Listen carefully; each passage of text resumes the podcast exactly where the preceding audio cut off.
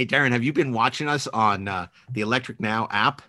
I have. I haven't recently because I, I I watch you pretty much every week when we're doing these things. But yeah, but you know, it, it's it's you know what I love about the Electric Now app. It's better it's on so video. easy to use. It's, It's, better really on video.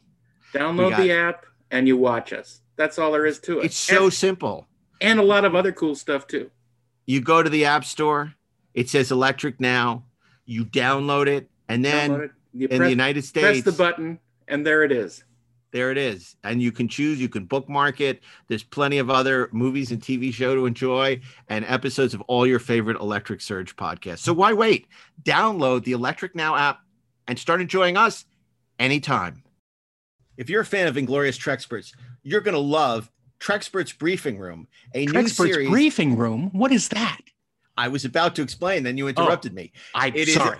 It's curated audio commentaries of classic Star Trek episodes from the original series all the way through Enterprise. You're going to love it as we explore the behind the scenes making of all these wonderful Star Trek episodes with cast and crew that you would never expect to hear doing audio commentaries on Star Trek. Sounds like fun. It will be. And you can find it on the Inglorious Treksperts podcast feed and on the new Treksperts Briefing podcast, wherever you listen to podcasts. Let's go see. What's out there? Hey, this is Mark A. Altman from Inglorious Treksperts in the 430 movie. And if you're a James Bond fan, you want to pick up my new book, Nobody Does It Better The Complete Uncensored Oral History of James Bond and Spy Mania. It's a hefty tome, and it's available now wherever you purchase books, audiobooks, and digital. Check it out, and I will renew your license to kill personally.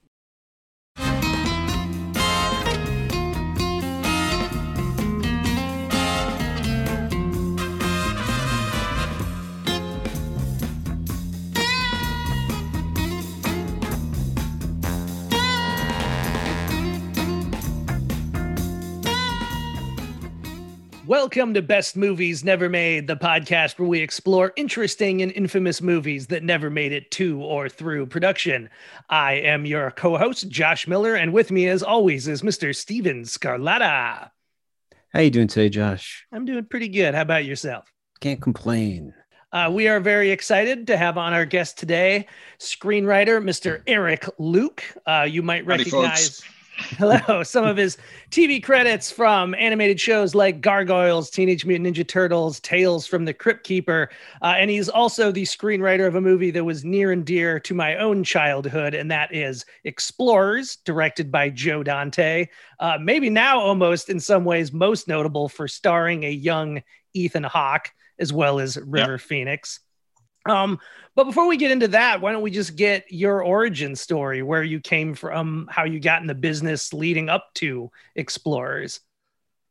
Um, well, I'm one of those kids who picked up a movie camera, you know, when I was 12 and just started making movies, monster movies. We're talking like First and Super foremost. Uh, 16. Oh, wow. We had a wind up, uh, uh, God, what was it? Not a Bell and Howell, but it was a wind up 16 home movie camera. And so there was a huge cartridge that you had to pop in and pop out and send off to Kodak. And I, it was, it was an amazing time. So I was cutting film right away, um, you know, as to, to make those movies work and also editing in my head as I was filming. So I wouldn't have to edit so much later on.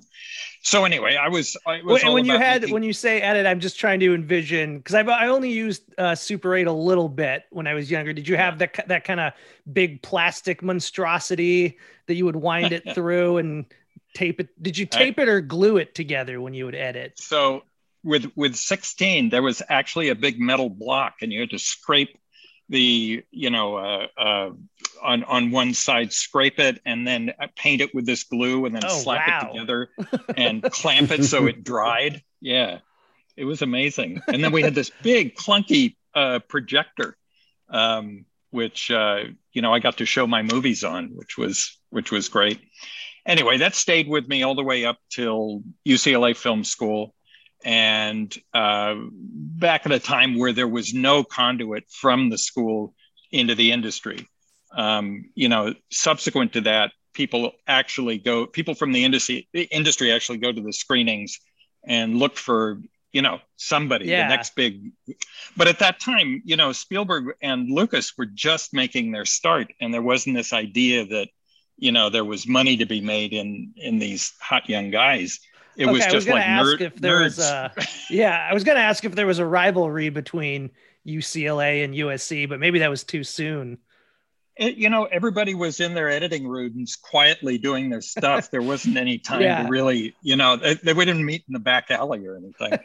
uh, um, so I guess every once in a while you'd hear about something USC was doing, and they had the reputation for being rich kids. So you know, at Yeah. UCLA we were always we were uh, you know we're pulling ourselves up by our own whatever. So um, anyway, I got out of UCLA with a uh, student film called Dark Ages, and that got me into an agency. And Dark Ages later got made at Fox Saturday Morning as a show called Cyber Nine, uh, I was which ask, what was is the- What's the like? What's the quick premise of Dark Ages? It's a wandering samurai with a cyber, which is a sort of a spear with a uh, an eye on the end. That's uh, and they talk to each other through the whole thing. It's all Oh, it's all character. Um, and it got remade at Fox with a kid, but the cyber design was still the same, which was which was gratifying. Yeah, Um, anyway, that's out there. I mean, everything's out there now, Yeah. but you, can- you can. So, um, anyway, um, yeah, right out of there, I just started writing scripts, and I got the agency, and they said, "What have you got?" And I went, "Well, not much." so, the idea for Explorers came as I was I was had these jobs in the special effects industry, you know, doing editorial library and all this. And uh, driving home one night, looked up at the moon and said, "When I was a kid, I used to pretend that I was building my own spaceship."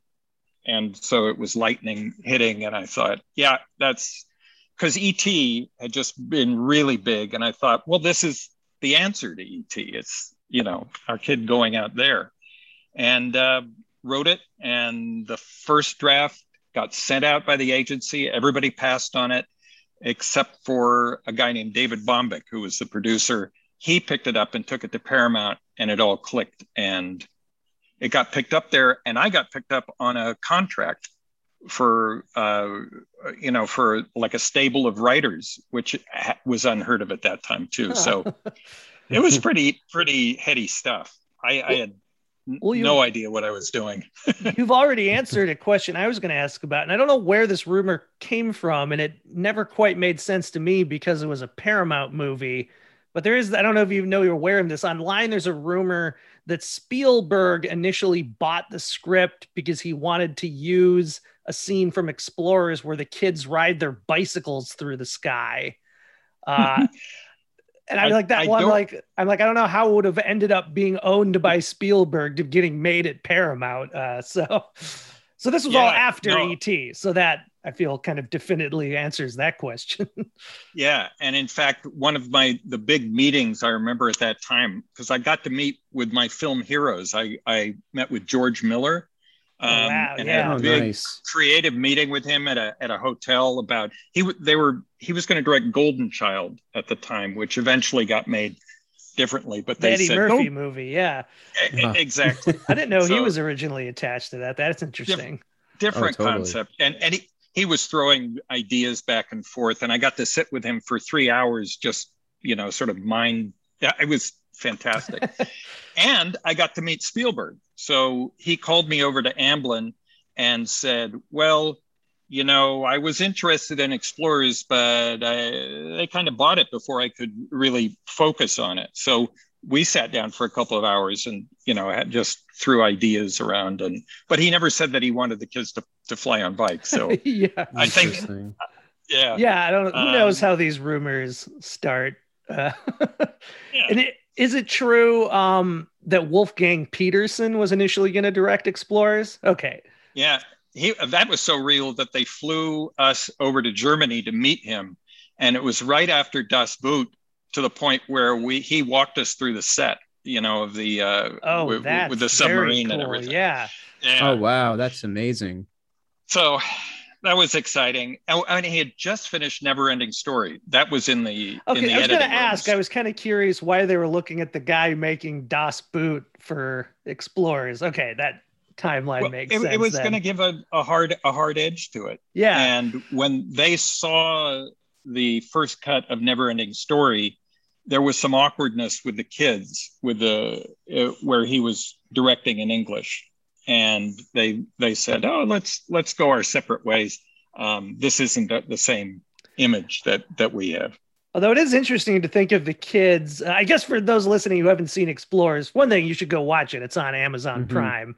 Uh, I Thank checked, um, but uh, just quick version of it. is- Yeah, it's about these kids who, before they're even building a spaceship, it's that they kind of develop this technology to form this airtight sphere that they can like change the size of, and eventually they realize like, oh, if we could build a ship and put the sphere around it we can take it up in the sky into outer space. And I always love that they build their ship out of an old tilt-a-whirl uh, that they find tilt-a-whirl tilt-a-whirl car. Um, but Yeah. I guess now I'm just yeah. envisioning the the Das Boot angles of that of them being in this little airtight sphere out in space. Yeah, yeah. There was definitely a World War II feel Yeah. to it, which uh, never got explored. It, it was more. It was from a different junkyard, definitely, that the That's- spaceship got made. Well, and Oh, since wow. Um, I was gonna say one thing we talk a lot about on the podcast, not just movies that never got made, but versions of movies that did get made that we never got to see. Yeah. And I and I know that Explorers is a movie that changed a lot uh, through the production. And I'm kind of curious, what was different about your very original script, even before you guys reached production? Because I know that you were rewriting a lot even while you were shooting. But like, what was that very first script that went out that Paramount was interested in? So the first concept, my first draft, was that the message. So they have a dream at the beginning, a shared dream, the three boys, which is sort of what bonds them together because they're not friends. They're so, they sort of know each other, but then the three of them are bonded by the fact that they've had the same dream, and um, they're given this idea of you know this concept of this sphere, and then everything goes from there in my original concept, that dream was also a cry for help. That they needed them not only to build the spaceship, but then to go and it was this ancient Martian civilization. I mean, it was it was a boy's adventure. So they go to Mars, and there's um, you know this subterranean, uh, and there's the the last. Uh, the, la- this, the last survivor of the Martian civilization wants to give them the secrets, you know, before other bad aliens come and take it from him. So there's, you know, there was much more high adventure towards the end. Yeah, little John Um, Carter of Mars in there. Ex- exactly. And First Men in the Moon and the Selenites and and all, all kinds of sort of classic science fiction tropes. Um, but uh, so Joe's concept in that they, you know, not to spoil the ending, but when they get to space, it's other kids, alien kids who have reached out to them because they're really taken with Earth culture. Mhm. And so between the two of them, there's some disappointment. It's like, is this Yeah. all there is? um, so uh, that third act was eventually arrived at. It went through all kinds of other concepts, and you know, because the first two acts were always really solid, getting the concept, going through the adventure of building the ship. But then once you get to space, you know, it was anything goes. And as this kid coming into Paramount and really just open to the whole experience, um, I, I, it's not that I, I blame myself, but I never took a firm stand and said, "Here's my concept. I think we should, you know, this is what I think we should do." Uh, but Yeah. he- Joe Dante brought his, you know, Joe Dante world to it, uh, so that it's this, you know, he was just off of Gremlins, so Yeah, I was going to note this that sort of- for the. crazy energy, Warner Brothers energy to it. Yeah, because it's totally like his uh, Twilight Zone story. The makeup and that totally matches. I used the same guy, I believe, uh, uh, Rob Bottin. Yeah. And uh, yeah, so I kind of like that uh, aspect of it because like the aliens are so different looking. To this day, I've never seen anything like that. Uh, but oh yeah, one of the one of the endings I read about was they end up on a world where there were towering giants. Yeah. Um, I don't. Yeah, no worries. Yeah, and then, and then another one I read was it it lands in a the ship lands in an alien junkyard and they have to save it from an alien sanitation compactor. Yeah, so That's uh, it. Yeah, yeah. Um, they just sent me a poster. They just re-released the collector's edition over at Shout Factory, and as part of the, oh, I um, love that. I- this was like the 20th anniversary or 25th anniversary. Um, that's one of the alien designs, except given this, you know, treatment so that it doesn't look as cartoony. It just looks uh, interesting. Anyway, I thought that was Yeah. great. Uh, and I guess it's a good time So- to listen for our listeners. If you get the Electric Now app, which is a free app, uh, you can look at the video of Eric holding up that picture.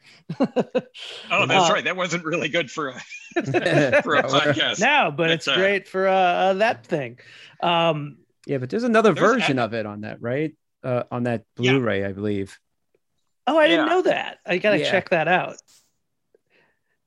There's the other cover. That's that's the Blu-ray version, Oh, which yeah, was also great, too. more great artwork. Um, Well, because I know that this was always one of those movies that, uh, you know, even kind of pre-internet. I don't know how I ever heard anything about movies before the internet, but knowing Yeah. that there was supposedly like like Dante had said in some interview that there was an hour and a half of footage that went unused, and just trying to imagine like what else was going to happen in this movie. Can you talk a little bit about that process of because I know that they were making you guys like like didn't this kind of just get hurried into production and the idea was kind of like you can fix it all while we're shooting, which is always a dicey idea. Yeah. and and that was an education too. I always thought uh, in film school even you got the script right, and then you got to shoot the film. So for me, starting without a finished script was just you know there was no safety net. Mhm. And every day, Joe would give me notes about dialogue or concepts for the next day, and I'd go home and go, "Oh, oh crap!" Um, but um, they they pushed up the release date, and there was a regime change right in the middle of it. Um, and so the new regime came into Paramount and said, I we don't really know what this is, but we just we're just going to release it. So this you just have this amount of time. And Joe was basically saying the movie's not finished yet, you know, and they said we don't care. You have to release it. so that's always been one of his in fact on the Blu-ray they interview him and you know his regret about what the film could have been is really uh, palpable. Um, but so there's some some some good news right before the uh, pandemic, Paramount called back and said, It's been 30 years. Um, we want to buy the rights again. The rights are reverting to you. We want to buy them back again because there's interest in making something from it. So Cary Fukunaga and David Lowery, this is was if not their you know one of their really favorite films from when they were kids and they're involved in developing for a TV series. Um, oh, that's cool. You know, Explorers, yeah. oh, Um, nice. So yeah, that was very exciting. And then, of course, last year, and uh, you know, it hit, and there was total silence. But they just re-upped their option again, which means that they're still interested. But I haven't heard anything in in 18 months. But to get a call after 30 years yeah. was uh, Oh no, that's great. and, and and I actually thought it was a joke at first. I went, no, no. that Who is classic. uh, who is this Yeah. really? Yeah. Um, wait, so on the Blu-ray, did you, there is a whole other cut of the movie? Is that what you're saying? It's not just deleted scenes. Uh, right. There's footage uh, from a rougher cut, Okay. and it's not fully finished. But yeah, there is another longer version, which has a few uh, a few added scenes.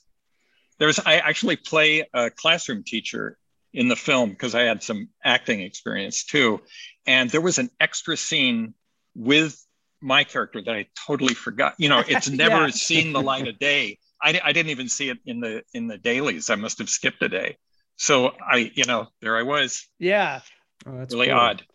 Yeah. I need to watch that version. Yeah, because I, I mean, I was a big fan of the movie, and uh, even when you watch that new Fantastic Four that came out a few years ago, the whole first act is just like Explorers. No, that's what uh, my writing partner and I said when we watched that. Yeah. Huh. I, I I actually have not. I I gave up on the Fantastic Four because I had been disappointed Yeah. previously. Um, But I mean, it's not a what's- great movie, but it, it is that kind of, you know, and I'm sure what everyone's interest in maybe doing a rebooting it or doing a TV series. There is just something really fun about the idea, and like you said, where your original idea even came from, of kids like basically building a rocket ship and going to Yeah. outer space by themselves without their parents. Um, Yeah, yeah, yeah. You enter the kids' world, and actually, the fact that it was you know 1985 and there was no internet made their world even more insular. So there's no, you know, if they had been these kind of nerds now, there'd be a huge online community of them that they could have been a part of. But back then, they're really isolated, and so mhm. you know you they they build the spaceship in the creek in back of their house. They're you know they really only have each other to talk to. Um, so if there's an updating of it that has to be addressed. Uh, there's another film um, I th- God, the name escapes me, but it, I think it's called Super Eight, or it's Yeah, There- JJ the train- Abrams. that's it. And there's a train crash in that, and this new technology gets released. And there's one scene where there's a little sphere flying around and crashes right through a, a oh, wall. Oh yeah, it was just straight. I thought somebody watched it, and this is I mean, that's a very J.J. Abrams type of lift. I mean, yeah, all the it's funny because this is a movie that I think probably a lot of people erroneously remember as being an Amblin movie because it really fits in with that kind Yeah. of executive produced by Spielberg, Goonies uh, vibe that was going on in the 80s. A lot of Joe, John, Joe Dante's movies too, kind of Yep. tonally overlap with that. Um, yes, I mean, so what then kind of career wise, what came after this and how did that lead up to your Jetsons script? So I was at Paramount under contract, and we were both looking for, um, you know, project. I would pitch a project, and they would pitch a project, and I mean, it was this amazing time of you know not having to go from studio to studio to studio. And I, I actually had a home, and I had a little office up in one of the old buildings, and you know, on my lunch, I would walk through the the the, the sets. There was a Brooklyn set that um, my mom grew up in Brooklyn, and I we were visiting and walking through the sound stages. That's the and, classic God. like studio dream. yeah, yeah, it was. I mean, what a dream. Um, so I really wanted this to continue. This was a great, but we just weren't finding anything. And they finally came and said, "What about the Jetsons?" And as a kid, I had loved just the concept. And we didn't have a TV set when I was a kid. My parents consciously said, "No, you're you're going to read." And so when whenever I saw TV over at friends' houses, things really made an impression. I came away and they sort of stuck in my head for a while. And Jetsons was one of those things. And as a kid, I thought, that's just the coolest, you know. Um, so when they brought up Jetsons, and at the time they said live action, Chevy Chase and Goldie Hawn as George and Janet. And you know, and so that sort of puts it right in the right time frame of what they were what they were thinking and probably Danny DeVito as uh, the boss as Spacely. But um, yeah, wow. that would make sense. yeah. So I went and sat down. There was a an executive, um, Sue Zachary, and she and I went in and watched all. I think there are only twenty five or twenty six episodes in the original run, and we watched them all. And oh, within you know four or five episodes, we went. Uh, there's not much here. I mean, the the you know there's a laugh track they were trying to do what they did with the flintstones and obviously this high concept thing um isn't it uh isn't it wacky uh, there was a book called uh how the how wonder the, how wonderful the future was going to be was basically the idea wasn't the future wonderful so it's the past's look at what they think the future Yeah. would have been but that's not enough to to you know you obviously need need more than that um, and they didn't have more than that. All they had was gags about, you know, when the Jetsons do exercises, they exercise their fingers because they're sore from pushing buttons. Yeah. Uh, and that, that's sort of it, you know. Uh, aside from that, it was a, this 1960s situation comedy, just verbatim put in this new setting. And, you know, Yeah, it was kind of as- like if the Flintstones was the honeymooners, Jetsons was kind of the Dick Van Dyke show, I think. It, yeah, absolutely. Um, but uh, and Dick Van Dyke Show is a classic. You know, you get uh, real. I mean, I can watch any one of those episodes now and still, you know, really find some great material in there. Um, Jetsons weren't anymore. The, you know, the the personalities aren't incredibly well formed. They're just. What if you took the typical, you know, husband wife family setup, maid, dog, Mhm. and put them in this setting instead, and then put a laugh track on it. Um, so this was my first script that I'd ever done that was working on somebody else's concept. I'd been pitching, you know, my own ideas up till then. So I was also lost looking at what's the core. I mean, since then I've sort of learned what's that, what's that, uh, what's the heart of it? What's that idea, that core idea that um, drives everything about it. And back then, I I didn't really know to look for that, you know. And also, if you try and uh, you know jam in something like, well, George is having a, a midlife crisis, uh, the thing falls apart because it, it's too much weight. It has to be this sort of frothy Mhm. you know thing um, or it has to be like a totally cynical modern take on it um, with you know with uh, grown-up gags and, and humor Yeah, kind of like I don't know if you ever saw the Brady Bunch movie they did. it's Like, exactly what i'm thinking of yeah yeah, oh mr brady you know Yeah. uh, um, was which it got raunchy at places so Yeah. Mhm. they didn't want to do that. And also, I met with Joseph, Joe Barbera initially, and he was pretty old, and he didn't have the concept either. There was no source to go to to say, uh, "What is this?" yeah. You know. so that's why it. I mean, I handed in my draft, and I think the concept kind of. I I think it was just in a development hell that sort of burned itself out, and But I was gonna say, what what did you even kind of hit upon, and what kind of story did you end up doing for it? If you can, I know it's a while ago, but It's real. I've actually been trying ever since we talk- talked to remember what the what was going on. Um, no, I, I, it's really odd, but that only existed on paper, and it never got transferred to uh, to uh, digital, and so I wouldn't even know where to look for it. But I, I remember being frustrated. I remember not finding whatever it was that the uh, what the whatever the core was of, of the concept.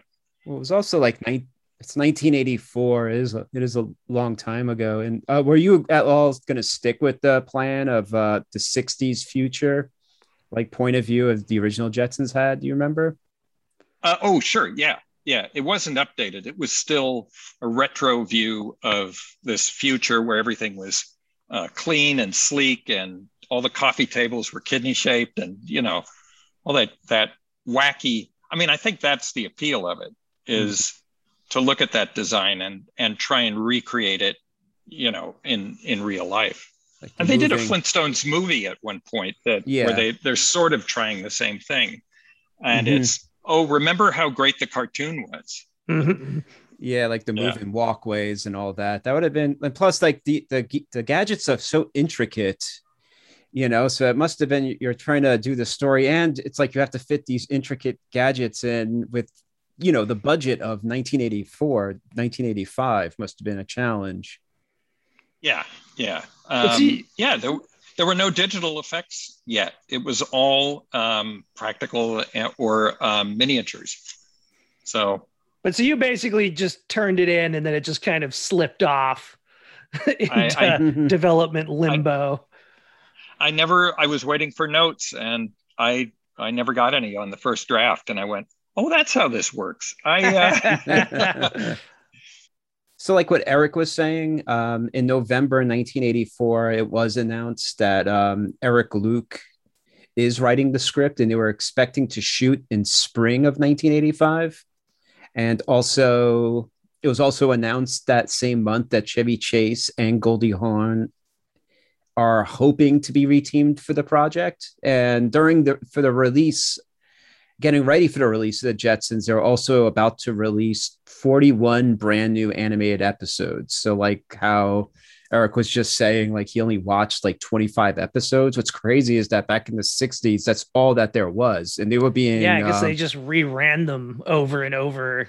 I didn't realize there was that. Did, wait, did they actually end up doing that new Yes. 80s version? Wow, Well, I don't remember that show at all. no, I think you do. That's where Orbitty came in Oh, and all that stuff, which is oh, I crazy. see. So they would just air them all together then. Mhm. That's interesting. I didn't realize. I thought maybe Orbitty and all that stuff was from back in the day. Yeah, it I just, just assumed it was. Huh. yeah, because it just all blended in so organically with all the other episodes, you know. So it is kind of. So I guess you know. So maybe that's why the project was being looked at. You know, it's Yeah. like, hey, we're about to release all these episodes. Why don't since it's going to be back out there again? Why not do a live action movie?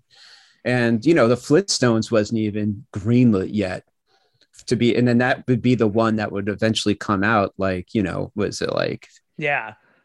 not even 10 years later, we get the Flintstones movie first. And uh, yeah, so in 1984, that was the only announcement of a live action's Jetsons. And then in October 13th, 1995, uh, Ted Turner, Turner Pictures announced like an, this 1996 slate. And this is something that we touched on back in the Jonny Quest episode. Like, um, it was a part of that Jonny Quest slate. Remember we talked about like there was going to be a Gilligan's Island movie Yeah. and stuff like that. So the Jetsons was going to be in there, you know, which would have been like, uh, it kind of bums me out. Like, what a cool slate of movies to have come out in the mid 90s, like the Jonny Quest. And they were going to do a, a live action Scooby Doo was kind of touched in there as well. But we did get that like maybe five more years later, though. Uh, early 2000s, I believe that was.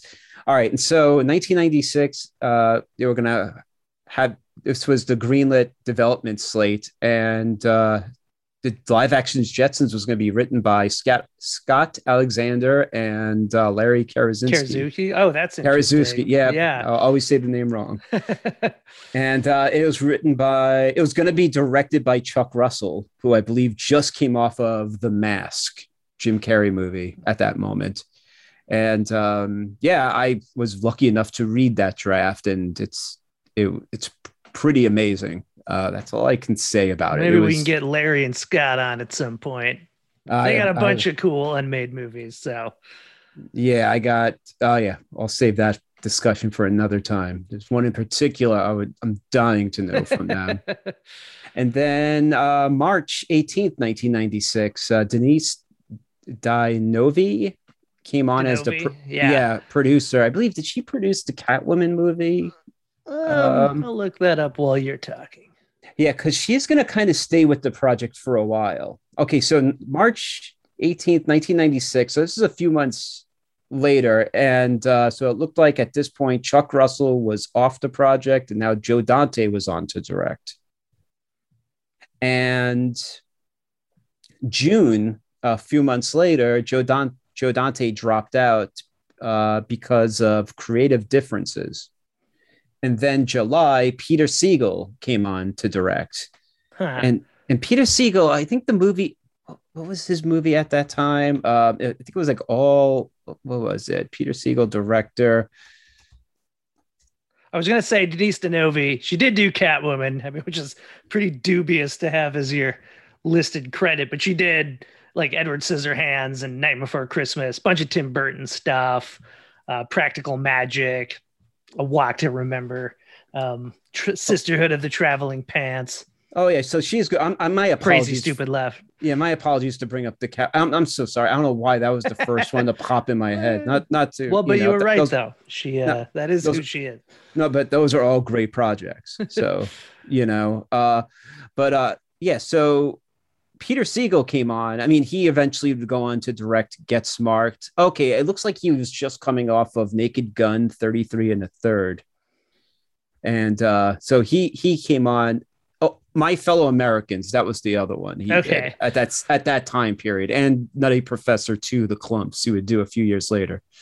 So I'd So say he- My Fellow Americans is a fairly forgotten movie at this point. That's the Walter Matthau, um, Jack Lemmon one. Something like that. I, I think uh, Kind of their one part of their post uh, grumpy old men like career resurgence. Oh no, wait, uh, no, just Jack think Lemmon, Dan Aykroyd, and uh, James Gardner. James? Garfield. Yeah, Oh. James. Oh, okay. Yeah, yeah. I'm no, lumping I- it in my head with all the Walter The- Matthau, Jack Lemmon '90s movies. Yeah, I, you know, it's so funny, dude. I was thinking about those movies the other day, like Out to Sea, and then they Yeah. redid the Odd Couple remake. So they had their little run there, which was kind of cool. Uh, all right, so Peter Segal came on to direct in July of 1996, and then November 96, uh, Peter Segal was moving to a different project called Pest Pest Control, and I don't believe that one got. I don't know that title. Maybe it got made as a different movie and then he was also attached to the Jonny Quest movie that we discussed on that that podcast. Oh wow, with Fred So- Dekker one. Yes, and but he was hoping to direct the Jetsons next. So he was like in November '96 attached to three projects: Pest Control, Jonny Quest, and the Jetsons. Guy was working, and uh, and then uh, it looks like that's when Ted Turner's pictures kind of made that downward spiral, and uh, it kind of everything kind of fell apart with all those projects, unfortunately. And then we'll fast forward to 2001 is the next time it gets announced, and that was November 2001. And this is this is interesting. It found like a new uh, pair of pair of writers. It was Paul Foley and Dan Foreman, and uh, Denise Deno- Di Novi was still attached to produce. But these guys they sold a spec script called The Fraud Prince in 2001. I, I don't see that this movie ever came out. They also wrote another project called A Chink. You might have to go back. a chicken and a monkey walk into a bar. And it was a project pitched as Midnight Run with puppets. So ah. so that never came out either. And then they were also attached to Scooby Doo 3, a live action Scooby Doo 3 in 2002, which never came out. And I, I looked them up on Internet Movie Database and I couldn't find any any sign of them on there. And then, but all the scripts, all the projects I looked up, they they doesn't seem like they got made, but they were getting announced for like projects like throughout those few years. Um, so yeah, so that was kind of interesting. And then in 2003, March, uh, the that movie Bringing Down the House with um, Mhm. Steve Martin and Queen Latifah, Adam Shankman, the director of that, was attached to the Jetsons. 2004, uh, Sam Harper as a the writer became attached, and he wrote Cheaper by the Dozen and the uh, 90s movie Rookie of the Year. And Shankman was still attached in 2004, June 2004. And then we fast forward again to May 2006, and uh, it was going to be, they got a new writer again, and it was Adam Goldberg. But this Adam Goldberg from that TV show that's out right now, The, the Goldbergs. Goldbergs. Yeah, Yeah, so he not was the attached. actor. No, not the actor. I had to double look that up. Adam F. Goldberg, excuse me. Yeah, so he was attached in May of 2006. And then in May, a, a year later, 2007, Robert Rodriguez was attached to direct. And still with Adam F. Goldberg as the script writer and, you know, Denise DeNova, Di Novi as the That's it. Is this producer. around this. When was he doing? When was Rodriguez trying to do his Barbarella movie? I think that's going to be a few years later. Later, okay. but he was talking about doing the jet in 2007 he was bet- talks between the jetsons and the land of the lost with will ferrell Hmm. so it's kind of interesting and two years later 2009 january warner brothers announced a live action tom and jerry movie that we just got like a couple Yeah. of months ago and they still were saying that uh, rodriguez was still involved with the jetsons And then we're going to fast forward again to January 2012. And January 2012, Kanye West did this like crazy three hour rant on Twitter. and um and in there Not much has changed, I guess. yeah, I guess not, right? Oh God, right? Almost 10 years later. And and it within that rant, he he was like he said something about that he was gonna be uh, a creative producer on the Jetsons movie. And um and then Denise Di Novi came out and kind of de- denied the confirmation, saying that you know they had a conference call that was kind of exploratory. These had they probably had a meeting, and then during his little rant, he kind of you know, so I mean, so that that just happened because I remember going through researching the Jetsons. Like you cannot avoid Kanye West coming up for some reason now, and it's just Ah. because of that little January 2012 rant, you know. All right, and then February 2012, um, Warner Brothers hired the producers. Who I, I don't know if this came before. I don't know Brooklyn Nine Nine. That was later after 2012, right?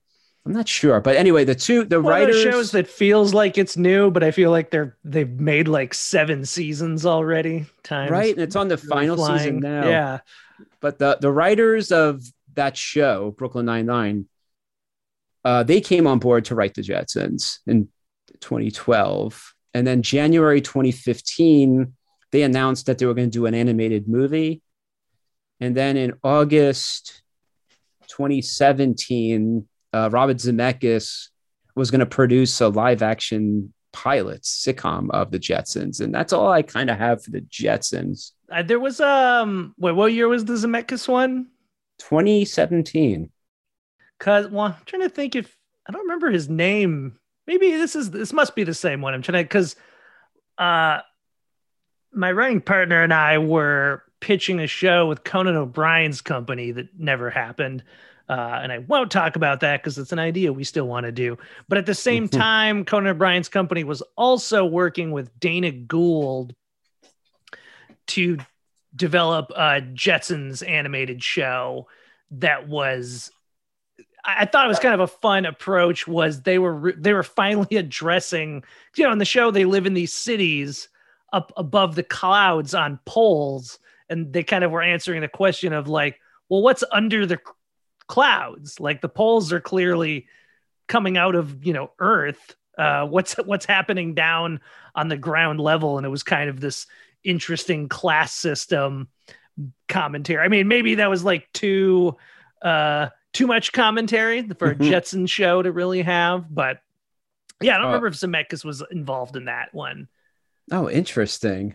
but uh yeah it's, fu- Huh. it's it's funny how much money they've clearly spent trying to get a new jetsons thing going i wonder what's really i mean it seems like a show that's probably going or a movie that'd be really expensive i assume that's probably what's doing it in each and every time is that everyone's really leaning into all the flying cars and gizmos and that that adds up after a while No, I, I I agree. I could see in 1994, or if they were going to shoot it in spring 1995. Yeah, yeah, right like, after the how- flintstones had been a big hit I mean, how are they going to pull it off? I mean, it would have been interesting to see with the technology back then, with the background stuff they use. I mean, I mean, you. I mean, I, I can't really say. I mean, when you look at Return of the Jedi and stuff like that, they clearly were able to do stuff, but but the gadgets and all that that people know it of, I don't know how they would have pulled it off in the 80s. The 90s, I can somewhat see because they did pull off the Flintstones, but again, it would have been kind of difficult. But I mean, I'm, Mhm. I'm curious to see how the yeah, I wish they'd made really any of these. I would have been Mhm. very curious uh, how they would have turned out. Yeah, absolutely. but the 2000s, I mean, I, I mean, they the technology was definitely there. You know, Yeah, they could have pulled off kind a lot like of it. The moment has passed. I don't know if kids are still watching the Jetsons reruns like we were. I mean, I- weren't when we were kids. They weren't actually even that old at that point. Mhm. But well, they were always. I mean, when we were kids, also don't forget we only had so many channels, and Yeah. they would, and you couldn't like avoid the Jetsons. It was like the only thing that was we were on. So we, forced to watch the yeah, Jetsons. we were forced when to watch. when we this. were kids, you had to watch the Yeah. Jetsons. Yeah, so Um, that's why we know it so well. We, we were watching it over and over again. But today, it's like you know, it's probably on. Is it on Boomerang? I guess I know it's not on the cartoon. Oh, it's got to be somewhere, probably streaming somewhere. Um, yeah. So, so right. it's Well, that was our adventure through the history of unmade Jetsons movies. And now we'll loop back to our conversation with Eric Luke. So I went back to writing my own scripts again at Paramount, and then got pulled along over to Disney and uh, kept working over there too. Um, and wrote and directed a couple of films over at Disney for Disney TV at the time. Um, the Not Quite Human films, with where Alan Thicke. Alan Thicke, yeah, and Yeah, Jay I had the Disney Channel as a kid. I watched those. Oh, okay, yeah, um, yeah. Yeah, and I was going to say, so then kind of where did your career shift? I know you implied a little bit that you have other unmade projects. uh, I got into animation um, through uh, it was a- actually connections I made up at ILM when we were um, shooting Explorers, um, shooting the the post production, and there were a couple of guys up there, um, Nilo Rodis, who had done some of the design on on of the original Star Wars, which is fantastic and a guy named Phil Norwood who was, uh, you know, working with him, and the three of us got together and developed this animation project for Lucasfilm, and then it and then it went to Fox. Um, so that was an eye opener too. I'd never done an animation project before, um, and uh, Well, can you tell us a little bit more about that one? um, so it was uh, the first three episodes were exactly what we wanted them to be, the first episode in particular. But then the toy line started to drive the storyline, Yeah. which is you're not supposed to do. And you know, they they checked the paper trail to see if there if people were saying, uh, "Could you push this robot a little bit more?" or you know, this vehicle, and uh, no, you don't do that. Uh, count screen time for this vehicle, you know. Um, but uh, yeah, so that didn't go anywhere. Uh, you know, it's been a series of projects that have sort of are remembered in certain circles and certainly paid paid the bills over the years. Um, you know, I now I'm I'm uh, writing and uh, producing uh, audiobook um, projects. Um, Oh. I had one a few years ago on Audible that was on the bestseller list, and uh, What was It's called Inter-? Interference. It's about an audiobook that starts to kill the people who listen to it, Ah. and you you realize that you're listening to it oh, that's partway great. through. That's so great. anyway, yeah. it's a it's an yeah it's a concept a high concept audiobook uh, but it did well it did well so that was that was artistically and creatively fulfilling and so that's what i'm doing right now is writing uh, writing novels Oh, that's. There was a project you had early on called Attack from Outer Space. How, how close did that one Oh, get? wow. uh, that was a- actually the very first one that i wrote out of film school before all the stuff with paramount happened and some it was uh, you know every 50 sci-fi film jammed into one uh, and a producer picked it up and we went over and you know pitched it around and it never got made but um, yeah god attack from outer space Do you remember more of the the premise of that one? Uh, there was a teenage rebel uh, in this small town, and it starts to get attacked by every, you know, uh, 50s, you know, giant insects and aliens with huge brains and mind control and all that great 50s stuff. Um, and he and his girlfriend team up with the scientist, the pipe smoking scientist, and his love interest, and the four of them, you know, at the end, uh, you know, duke it out with the giant brain that's controlling everything and blow it up. So Man, wish you would was have got fun. that. Wish you would have got that to Joe Dante. I know. Yeah. This sounds like a good idea now. Hmm. It does. You gotta dig that one out. Yeah. That's too funny. Uh, I mean, maybe it's odd to circle back to the very beginning to end this, but it's just it.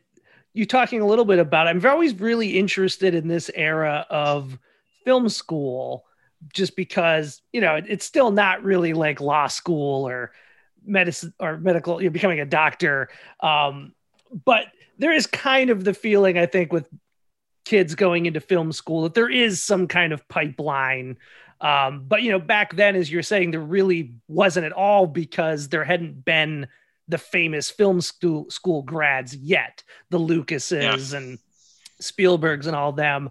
Like when you decided to go to film school like what you, were you really hoping to get out of it or expected that might lead to if you can even recall? I realize that's even longer Yeah. ago now. No i i had no idea. You know, i just knew that i wanted to make films. And as far as you know the future was was a big unknown. Um because when when spielberg and lucas came out with the, with their top hits with jaws and uh and star wars it changed the face of of movie going you know there were these huge um it was like the circus coming to town and they would play in theaters for forever. And that had really never happened before. It was a new kind of movie that was so high concept that you know secondarily lucas became a star in the industry and in public and spielberg also. I mean duel and sugarland express and all of that was there for film aficionados to say hey look at this kid he's like hitchcock. He's you know. But then jaws just just changed everything.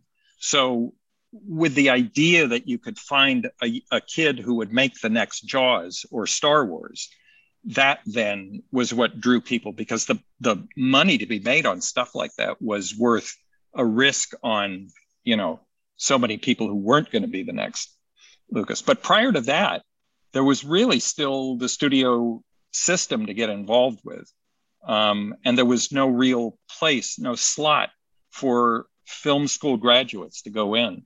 So i actually what happened to me my best friend who uh, i had you know, been making films with up till that point was uh, killed in a motorcycle accident.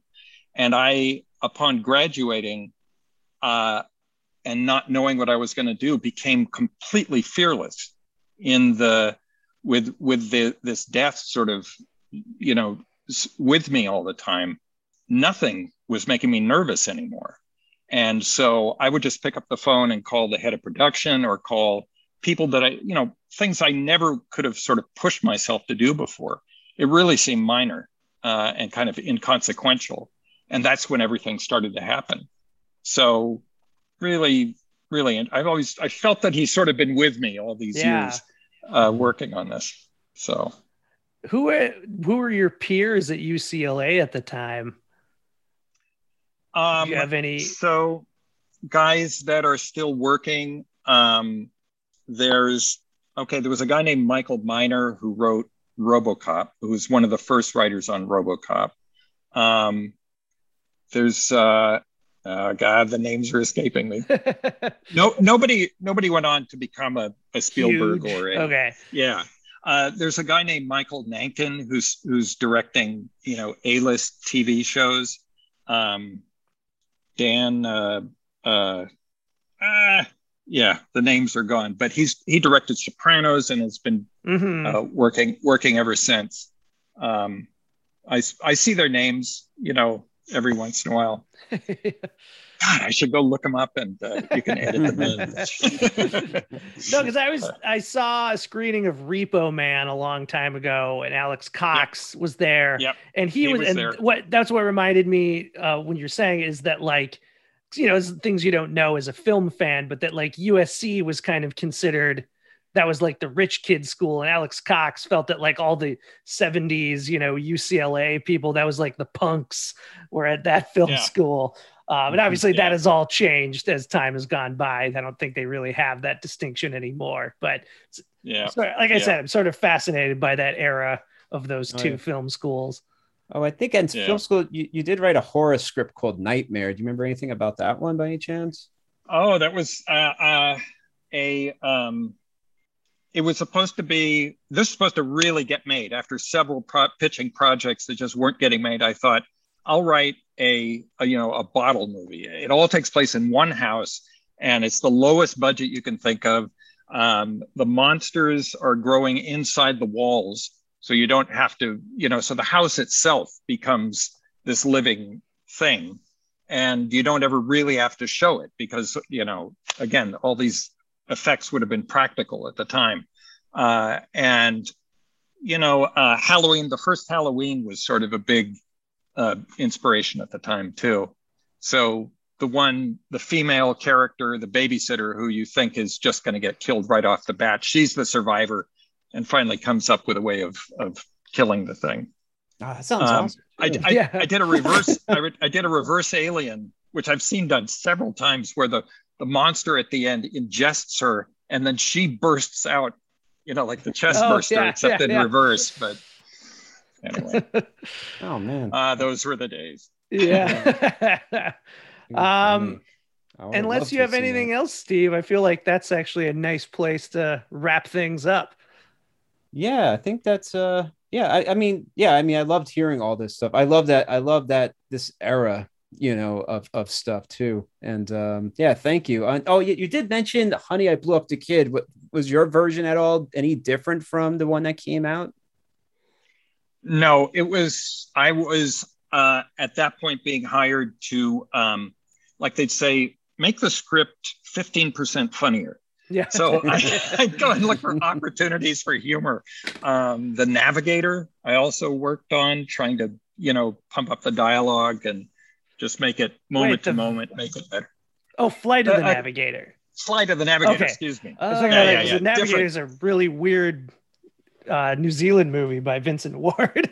Oh, I was like, I the don't. Yes, yes, no. I- Doesn't sound the like the movie that would have had a comedy pass. In other words, Navigator. Uh, Make this funnier. yeah, Make it funnier if you that, that makes sense. It's very sim it feels similar Yeah, to very Explorers. Yeah, yeah, it seemed like a good fit, but I didn't ever get a credit on those. It was just um, do your pass on the, and then it, you know, went through the the Disney uh, uh, factory. Oh, right on. Oh well, thank you for all this. I, I you Yeah. know, Thank you so much for Thank you. joining us. oh, are- thanks for asking. I was, re- it was great to get the get the call, get the email. Are Oh, you on absolutely. social media or anything for people to follow? Yeah, yeah. yeah. Uh, Quillhammer is the name of the creative entity that uh, I did uh, interference under and ongoing projects. And look for the new take on Explorers. Let's see where that goes. uh, maybe I'll get a phone call at uh, who knows how many years, but uh, maybe it'll work out. yeah. That's awesome. Uh, and you can follow us on Twitter at Never Made Film, and we're on Instagram at Best Movies Never Made.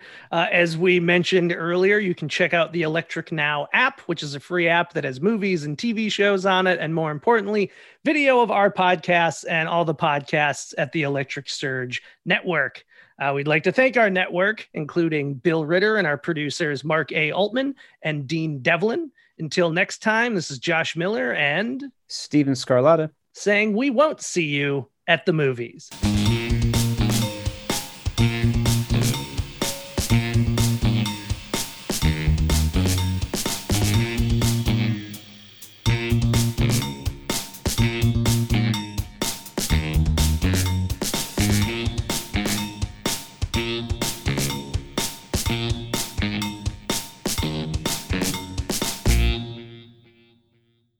This show is produced by Dean Devlin and Mark A. Altman and is an Electric Surge Network production.